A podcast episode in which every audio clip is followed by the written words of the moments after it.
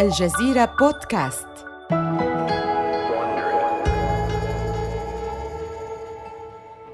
إنه الصيف في عام 1981 والعالم مليء بالأخبار السيئة. بالكاد نجا الرئيس الجديد للولايات المتحدة الأمريكية رونالد ريغان من محاولة اغتيال، وفي ساحة القديس بطرس في روما محاولة اغتيال أخرى تسفر عن إصابة البابا يوحنا بولس الثاني بجروح خطيرة. ومركز مكافحة الأمراض والوقاية منها يتحدث عن مرض غريب يشبه السرطان يصيب المثليين. إذن ماذا يفعل الأمريكيون هرباً من هذه الأخبار؟ ما يفعلونه دائماً في أوقات الأزمات، يتزاحمون في دور السينما لمشاهدة أحدث الأفلام الكوميدية. وفي هذا الصيف تم إطلاق ذا كانن بول ران عن سباق سيارات غير قانوني يجري في أنحاء البلاد. يبدأ الفيلم بواحد من أروع مشاهد السيارات في تاريخ السينما. سيارات الشرطة تطارد سيارة ملفتة للنظر تشبه سيارة باتمان الخيالية، تقودها سيدتان جميلتان ترتديان بذلتين مطاطيتين ضيقتين. ما الداعي لتأجيل مشهد المطاردة حتى منتصف الفيلم؟ مطاردة لامبورغيني تبدأ الإثارة حتى قبل عرض أسماء النجوم. تزمجر المحركات وتندفع السيارات بسرعة على الشاشة.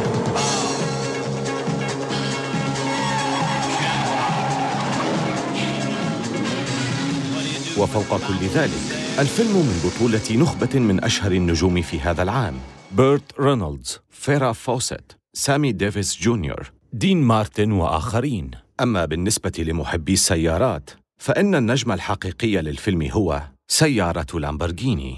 السيارة من طراز كونتاش، رفع الغطاء عنها أول مرة عام 1970، وسرعان ما أصبحت رمزاً للثقافة الشعبية. وفي أنحاء أمريكا علق عدد لا يحصى من المراهقين صور سيارة كونتاش على حوائط غرف نومهم بخطوطها الطويلة الأنيقة. إنها النجمة الأجدر بذلك. أبواب السيارة تفتح لأعلى بدلاً من الجانب، بما يعرف بأبواب المقص. يتوقف الناس في طريقهم لمجرد رؤية شخص ما يركب هذه السيارة أو يخرج منها. حتى يومنا هذا لا يحيد عشاق السيارات عن رأيهم بأن كونتاش هي أكثر سيارات العملاء التجارية شراسة على الإطلاق. إنها الطريق إلى جنة السيارات الفائقة. وفي إيطاليا هي سلاح لامبورغيني الفتاك في مواجهتها الساخنة مع سيارات فيراري الحمراء.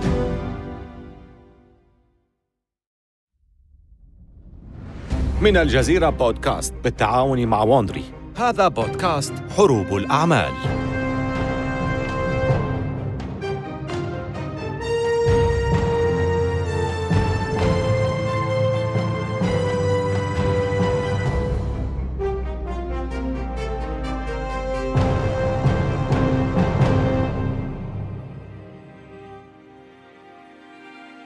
قبل تقديم طراز كونتاش كانت لامبورغيني مشهورة بطراز سيارة ميورا، سيارة مذهلة بكل المقاييس.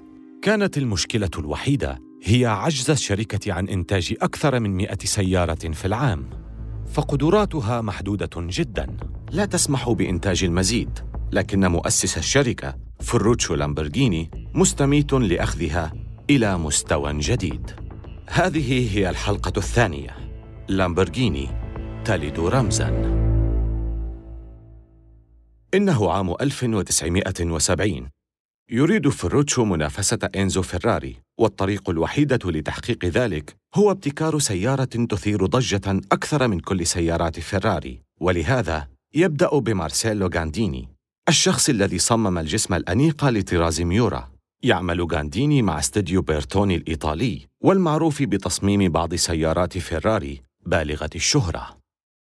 وفقاً لأغلب الشهادات، بدأت الشراكة بين لامبورغيني وغانديني باجتماع عقد بينهما في مصنع لامبورغيني خارج مدينة بولونيا الإيطالية. كان لدى فيروتشو طلب خاص: سينيور غانديني، أريد منك أن تصمم لي سيارة لم يشهد العالم مثيلا لها من قبل، سيارة لا يمكنك الكف عن النظر إليها، يستطيع المهندسون لدي أن يضعوا فيها محركا يجعلها أسرع سيارة تجارية في التاريخ. إنه طلب صعب، بل ربما يكون مستحيلاً، ولكنه ما يعزم غانديني على تحقيقه. بدأ المهندسون في المصنع تصميم الهيكل الأساسي للسيارة بمحرك V12 لا يشق له غبار. بينما يصل جانديني الليالي في مرسمه وهو يرسم تصميماً وراء الآخر دون أن يصل لشيء يحقق أحلامه بعد. لقد تعبت. متى ينتهي تصميم هذه السيارة؟ أحد زملائه من منطقة بيومونتي يصرخ متعاطفاً معه. كونتاش بلهجة العامل المحلية تعني الكلمة شيئاً أشبه بكارثة أو بلاء، وهو يعبر بها عن صعوبات الوصول للتصميم. يلتصق الاسم بالسيارة في البداية على سبيل المزاح، لكن لاحقاً لم يعد الأمر كذلك، هذا هو الاسم بالفعل. ربما لا يكون لدى الجمهور خارج إيطاليا أدنى فكرة عن معنى الكلمة، لا يهم، يكفي أن السيارة رائعة الجمال. اسم كونتاش على وشك أن يصبح أسطورة في عالم السيارات لأجيال قادمة. إنه عام 1971، تزدحم الحشود في معرض جنيف للسيارات حول سيارة كونتاش، مأخوذين بجمالها. إنها تبدو أشبه بسفينة فضاء أكثر من سيارة، ترتفع عن الأرض حوالي 90 سنتيمتراً فقط، بمظهر عضلي عريض من الخلف ومقدمة مدببة تجعلها كنصل الفأس حين تنطلق للأمام. لا توجد مصدات أو مرايا جانبية يمكن أن تعيق انسيابها. عرضها ومركز ثقلها المنخفض يشبه سيارات السباق، ما يمنحها ثباتاً وقوة.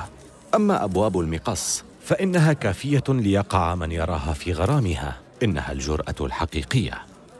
في المصنع ما زال فيروتشو قلقاً، فحتى الآن لم يبني فريقه سوى النموذج المبدئي، وهناك يلتقي بمهندسيه أثناء فحصهم السيارة ويخبرهم برغبته في بناء أكثر السيارات فخامة وراحة. ولكن هذه السيارة بعيدة كل البعد عن الراحة، على الراكب أن يطوي نفسه طياً كي يدخلها. إنه قلق من إدخال سيارة كهذه ضمن خط الإنتاج. خطأ واحد يمكن أن يدمر هذه الشركة الناشئة بسهولة، لكن المهندسين لا يريدون سماع ذلك، إنهم يريدون بناء هذه السيارة.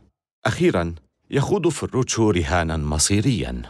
حسناً، الاتفاق كالتالي: أريدك أن تقود هذه السيارة في سباق الصقلية الذي يمتد لمئات الكيلومترات عبر طرق وعيرة مليئة بالحفر. لو تمكن هذا النموذج الأولي من قطع هذه الرحلة والعودة منها، سأبدأ في إنتاجه. ها قد انطلقوا، وعادت السيارة سليمة تماماً. وكما وعد فيروتشو، وافق على إنتاج السيارة. أول نسخة من كونتاش بيعت لثري أسترالي عام 1974، ثم تبعه آخرون. إنه حدث صادم، قوي وغير مسبوق، أن يخصص البرنامج الإخباري الأمريكي 60 دقيقة فقرة كاملة عن فيروتشو لامبورغيني الغامض. لو كان هناك شغف يستحوذ على الناس في إيطاليا فهي السيارات، ولو كانت هناك سيارة أحلام حقيقية تملأ هذا الشغف فإنها تحمل اسم لامبورغيني. وكونتاش نفسها؟ إنها اليوم أسرع سيارة تم إنتاجها، تقطع 280 كيلومتراً، بل 300 كيلومتر في الساعة، وهي الأعلى سعراً أيضاً بحوالي $125,000. يجعل طراز كونتاش من سيارات لامبورغيني اسماً مشهوراً، خاصة في أمريكا.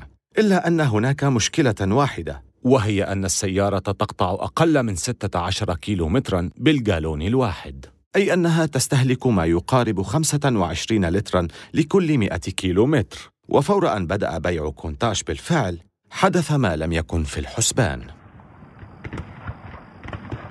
إنه شهر أكتوبر عام 1973، وحرب السادس من أكتوبر تشتعل في الشرق الأوسط. في 12 أكتوبر يأمر الرئيس الأمريكي نيكسون بإقامة جسر جوي استراتيجي لإيصال الأسلحة والإمدادات لإسرائيل، ورداً على هذه الخطوة تعلن الدول العربية حظر النفط.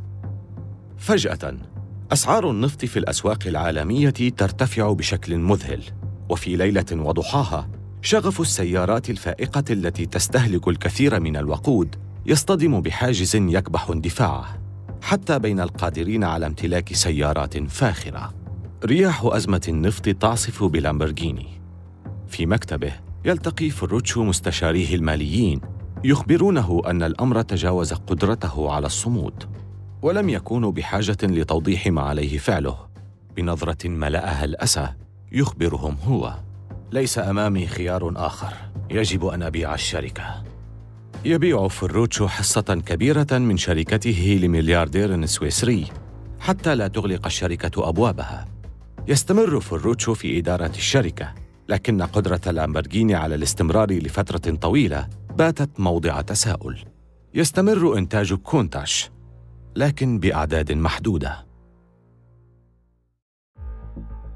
في مصنعه، وعلى بعد نحو 30 كيلومتراً فقط، كان إنزو فيراري قد تقدم بخطوة، وهو الآن في موضع فريد يمكنه من تجاوز هذه الأزمة.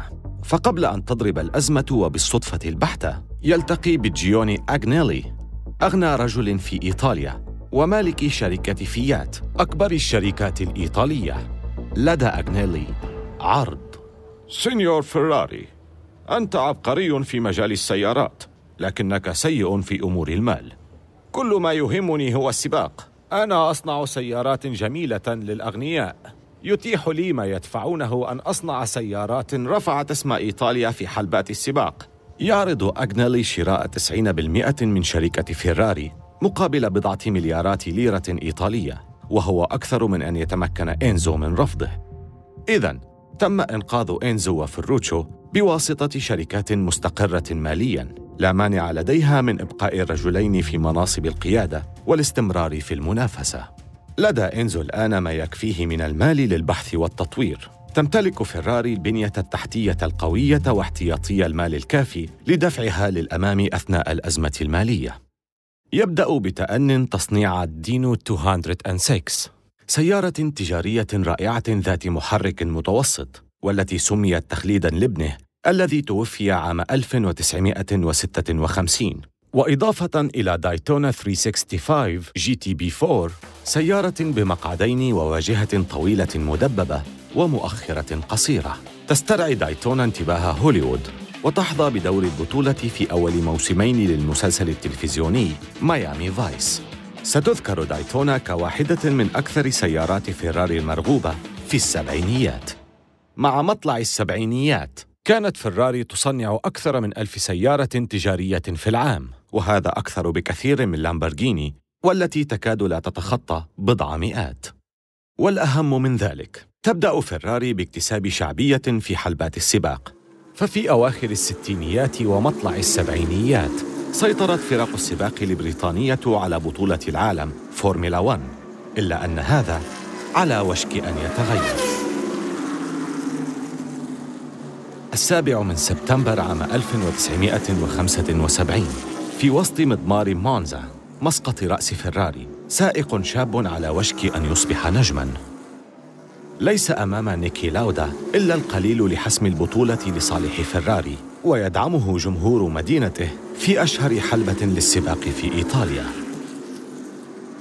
يحتل لاودا المركز الثالث، لكنه يكسب نقاطاً كافية تمكنه من الحصول على اللقب، بينما إنزو فيراري معتزل في منزله يشاهد الاحتفال على التلفاز. كل إيطاليا مشغولة باحتفالاتها في هذه اللحظة. لقد عادت فيراري مرة أخرى لتصبح ملكة المضمار بلا منازع. بعد أقل من عام يتعرض لاودا لحادث كاد أن يلقى حتفه خلف مقود فيراري في سباق فورمولا 1. في الماضي كان من شأن حادث بهذا الحجم أن يعطل الإنتاج في فيراري، أما الآن فإنما ينظر إليه كعثرة صغيرة في طريق هيمنة فيراري. خلال السبعينيات والثمانينيات تستمر المنافسة بين فيراري ولامبورغيني. يحاول كل منهما التفوق على الآخر بصنع مركبات أكثر سرعة وجمالاً وجرأة. استطاعت لامبورغيني البقاء في وضع مالي بالكاد يسمح لها بالاستمرار بفضل النسخ المطورة من كونتاش، والتي جعلتها أسرع وأكثر إبهاراً، كونتاش تيربو وكواترو فالفولي. كما تطلق لامبورغيني أيضاً يالبا في عام 1981، والتي ستصنع منها 410 سيارة فقط، وشاحنة غريبة الشكل هي LM002 والتي ستنتج منها 328 شاحنة فقط. تواصل هذه السيارات رفع شهرة فيروتشو لامبورغيني حول العالم، لكن أي منها لم يحقق نجاحاً مالياً. في هذه الأثناء كانت فيراري تطلق سيارتها المذهلة التستاروسا عام 1984 والتي يعني اسمها بالإيطالية ذات الشعر الأحمر. تخطف تستاروسا الأضواء من رأس كونتاش كأسرع سيارة تجارية في العالم، يمكنها أن تقطع 280 كيلومتراً في الساعة، وبحلول منتصف الثمانينيات يبلغ إجمالي إنتاج فيراري من السيارات 3000 سيارة. شقت كلا العلامتين التجاريتين طريقهما إلى الثقافة الشعبية أيضاً، بينما تعلن لامبورغيني عن ظهورها في فيلم ذا كانن بول ران في عام 1981 وفي الأجزاء التي تلت. فإن فيراري 308 الجديدة تحصل على دور البطولة في المسلسل التلفزيوني الشهير ماغنوم بي آي، وفي عام 1986 تحتل مكاناً مرموقاً آخر في فيلم فيرس بيولرز داي أوف الذي يضع سيارة فيراري الكلاسيكية تحت الأضواء.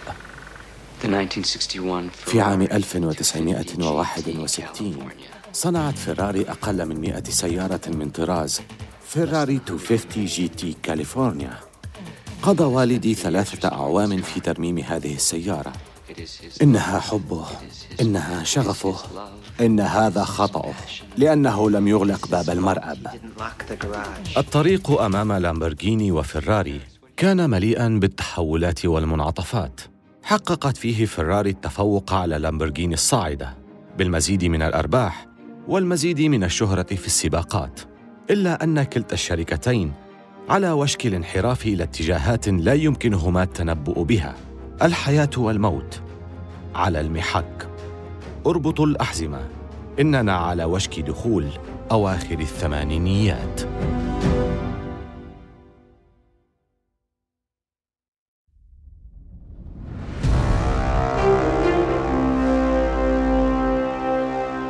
الثالث والعشرون من أبريل عام 1987 لي أياكوكا رمز عالم الأعمال ورئيس شركة كرايسلر يجلس في مكتبه بولاية ديترويت الأمريكية. يبلغ أياكوكا من العمر 63 عاماً وقد قضى حياته بأكملها في صناعة السيارات. إنه تجسيد للطموح. في هذا اليوم سيقدم على واحدة من أكثر المغامرات التي يمكن أن تقدم عليها شركة سيارات خلال الثمانينيات. أياكوكا يشع سعادة بينما يرن هاتفه. هل هذا صحيح؟ نعم، صحيح. اشترت كرايسلر شركة لامبورغيني بالكامل مقابل 25,200,000 دولار، أي ما يوازي 562 مليون دولار اليوم. لامبورغيني شركة إيطالية صغيرة قوامها 300 موظف وبلا موارد مالية تقريباً، لكن قيمة هذه الشركة الصغيرة بالنسبة لعملاق صناعة المركبات الأمريكي كانت أمراً آخر. ما تحتاجه كرايسلر هو إضافة لمسة من الحيوية والسحر لسمعتها المعروفة بإنتاج شاحنات صغيرة قبيحة تجري على الطرق الأمريكية. لاحقاً في هذا اليوم يستضيف أياكوكا الصحفيين في مكتبه للحديث حول الصفقة، وبينما يسجلون الملاحظات في دفاترهم يخبرهم أنه سيتوسع في إنتاج لامبورغيني. تعتزم كرايسلر رفع إنتاج كونتاش الضئيل إلى 500 أو ربما 1000 سيارة في العام. إذا لم نكن نعتزم توسيع لامبورغيني، لماذا اشتريناها منذ البداية؟ لكن على أي حال لن يكون توسعاً كبيراً، فالطلب محدود على فئات السيارات ذات 100,000 دولار، ولأول مرة في تاريخها ستخوض لامبورغيني عالم سباق السيارات. ستقوم الشركة بتطوير محرك فورمولا 1 ليتغلب على فيراري، وبعد شهرين من إعلان صفقة كرايسلر لامبو تقوم لامبورغيني بحركة بارعة باستحواذها على أحد أبرع رجال السيارات في إمبراطورية فيراري، ماورو فورجياري، والذي أدار برنامج فورمولا 1 الخاص بفيراري لقرابة 20 عاماً، لكنه سيغادر فيراري ليعمل على تطوير برنامج السباق الخاص بلامبورغيني. تصدح عناوين الصحف بالمنافسة بين الشركتين، كرايسلر تتحدى تفوق فيراري. باب لوتس أحد كبار المسؤولين التنفيذيين في كرايسلر يعلق قائلاً: لم يكن لدى لامبورغيني أي موارد مالية تدعمها، لكن مع وجود كرايسلر فإن لامبورغيني حتماً ستصبح فيراري الجديدة. كجزء من خطتها لنقل لامبورغيني لمستويات أعلى، ستحتاج كرايسلر إلى إنتاج طراز جديد من شأنه التفوق على كونتاش رمز الشركة، وهو أمر صعب المنال. على السيارة الجديدة أن تكون أسرع سيارة تجارية في العالم. يجتهد المهندسون والمصممون في العمل في ديترويت وإيطاليا، ومثل كل منتجات لامبورغيني فإنهم يتحركون بسرعة مذهلة. لم يكد يجف حبر العقد المبرم بين كرايسلر ولامبورغيني حتى عاد لي أياكوكا إلى موتور سيتي بمعرض ديترويت للسيارات.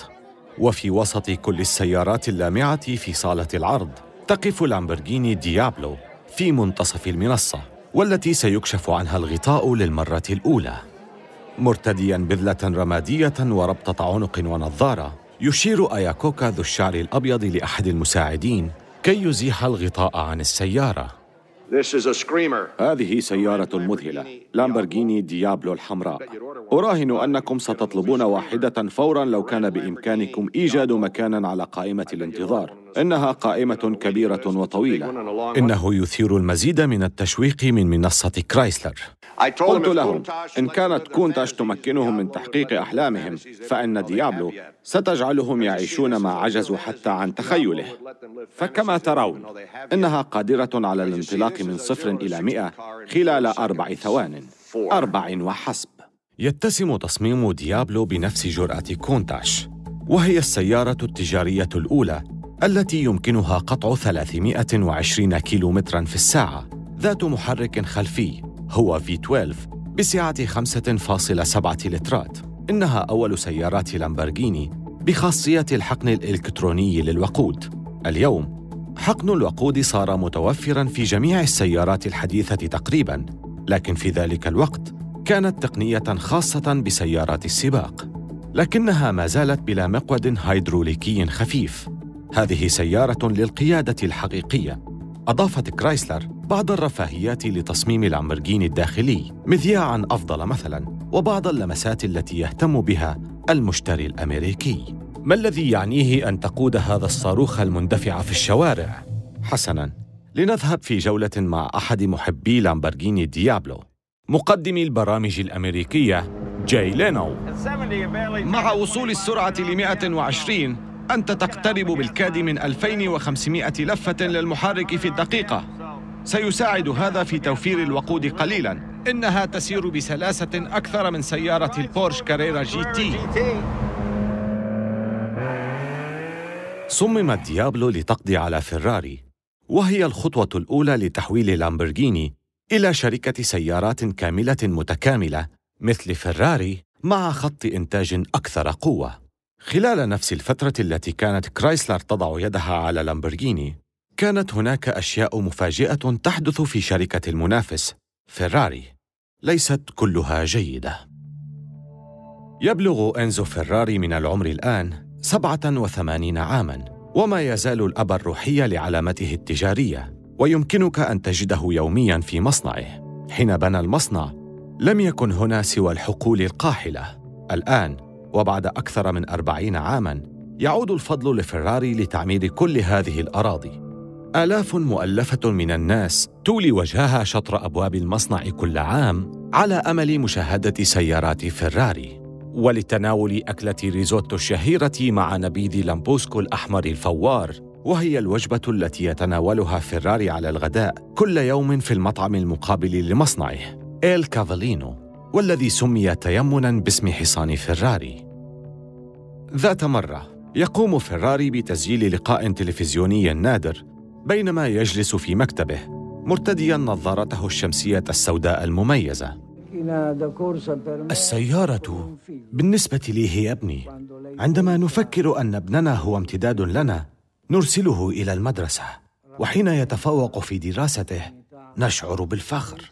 هذا ما يحققه الصانع حين يحول مادة بلا ملامح إلى ماكينة حية، إلى أوركسترا من الأصوات المتناغمة. في عام 1987 يطلق فيراري أعلى سياراته أداءً في الاحتفال بالذكرى ال40 لشركته، السيارة F40 التي تدعي فيراري أنها الأسرع والأكثر قوة والأعلى سعراً في عالم السيارات، بقوة تبلغ 470 حصاناً وتكلفة تقترب من 400 ألف دولار، وتزيد سرعتها القصوى عن 320 كيلومتراً في الساعة. لقد تم إطلاق السيارة في الوقت المناسب، فهذه هي نهاية الثمانينيات، عصر انتعاش ثروة وول ستريت، عصر الكوكايين والجموح. محبو السيارات القادرون على تحمل تكلفة F40 مستميتون للحصول على واحدة منها. ستصنع الشركة ما يزيد قليلاً عن 1300 قطعة فقط على مدار عمر هذه السيارة. عندما خرجت السيارة للنور، أقام مصنع فيراري حفلة على شرف إنزو للاحتفال بالذكرى ال40 لشركته. اجتمع عشرات من سائقي فورمولا 1 والأبطال السابقين للاحتفاء بالقائد كما كانوا يلقبونه. من حيث المظهر، يبدو فيراري على النقيض تماماً من سياراته، رجل ذو مظهر بسيط ببذلة مجعدة وربطة عنق، يرتدي النظارة الشمسية داخل المبنى. إنه رجل مسن، وهناك شعور بأنه حفل توديع للرجل، وهذا ما حدث بالفعل. في 14 من أغسطس عام 1988 يرحل إنزو فيراري عن عمر يناهز 90 عاماً، ناشراً سحابة من الحزن فوق المصنع. عاش فيراري حياة منعزلة، حتى إن تفاصيل وفاته ما تزال لغزاً. ربما يتخيل المرء أن جنازة رجل كهذا ستكون مليئة بالمشاهير الذين يحملون نعشه فوق أكتافهم، لكن العكس تماماً هو ما حدث. دفن فيراري في سرداب بمدفن سان كاتالدو بمدينته مودنا في إيطاليا بعد 4 أشهر من رحيل فيراري. كانت الأنظار تتجه إلى سباق الجائزة الكبرى الإيطالي. انظروا إلى هذا الحشد، فيراري الأولى والثانية هنا في سباق الجائزة الإيطالي، حيث اقترب السباق من نهايته.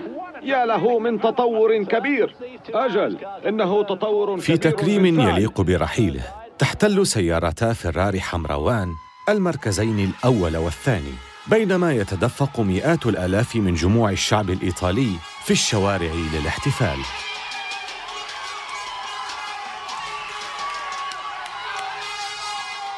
إنها نهاية حقبة من الزمن. هذه الفقاعات في رغوة شمبانيا الاحتفالات على وشك أن تهدأ سريعاً. 2 أغسطس عام 1990 يجتمع المشاهدون حول العالم حول أجهزة التلفزيون لمشاهدة الأخبار الصادمة القادمة من الشرق الأوسط. اجتاحت العراق جارتها الصغيرة الغنية بالنفط، الكويت. أثرت الحرب بشكل سلبي على الاقتصاد العالمي، وخلال الأشهر التالية ترتفع أسعار النفط من 17 دولاراً للبرميل إلى الضعف، 36 دولاراً للبرميل. وبعد 6 أشهر تشارك الولايات المتحدة في الحرب. منذ ساعتين فقط بدأت قوات التحالف الجوية هجوماً على أهداف عسكرية في العراق والكويت، وما تزال هذه الهجمات مستمرة بينما أتحدث إليكم. يؤدي الارتفاع الحاد في أسعار النفط إلى الركود، ومنه إلى الانهيار المفاجئ لسوق السيارات الفائقة مثل فيراري ولامبورغيني. بدون سابق إنذار يفسح جموح الثمانينيات المجال إلى مزاج جديد تماماً. ينغلق صنبور أموال وول ستريت وتجف الثروات بين عشية وضحاها. الناس غاضبون ومفلسون كذلك. يشعر العاملون بمصنع فيراري في إيطاليا بالتخبط. تتباطأ عملية الإنتاج حتى تتوقف تقريباً. بعد عام من وفاة إنزو فيراري يصل إنتاج السيارات إلى ما يزيد قليلاً عن 2300 سيارة، أي حوالي نصف إنتاج العام الماضي. أما في لامبورغيني فإن كساد التسعينيات يضرب بقوة أكبر، ويتم وأد برنامج السباق في مهده. وفي عام 1993 يتوفى فيروتشو لامبورغيني جراء أزمة قلبية أثناء إجازته في مدينة بيروجيا الإيطالية. تختفي القوة المحفزة لكلتا الشركتين. وبعد مرور عام تتخفف كرايسلر من صانع السيارات المريض لصالح شركة سيارات صغيرة تدعى ميجا تيك. تتكاثف غيوم الحزن فوق تلك المنطقة في إيطاليا، والتي كانت في يوم من الأيام التجلي الصاخب للسيارات.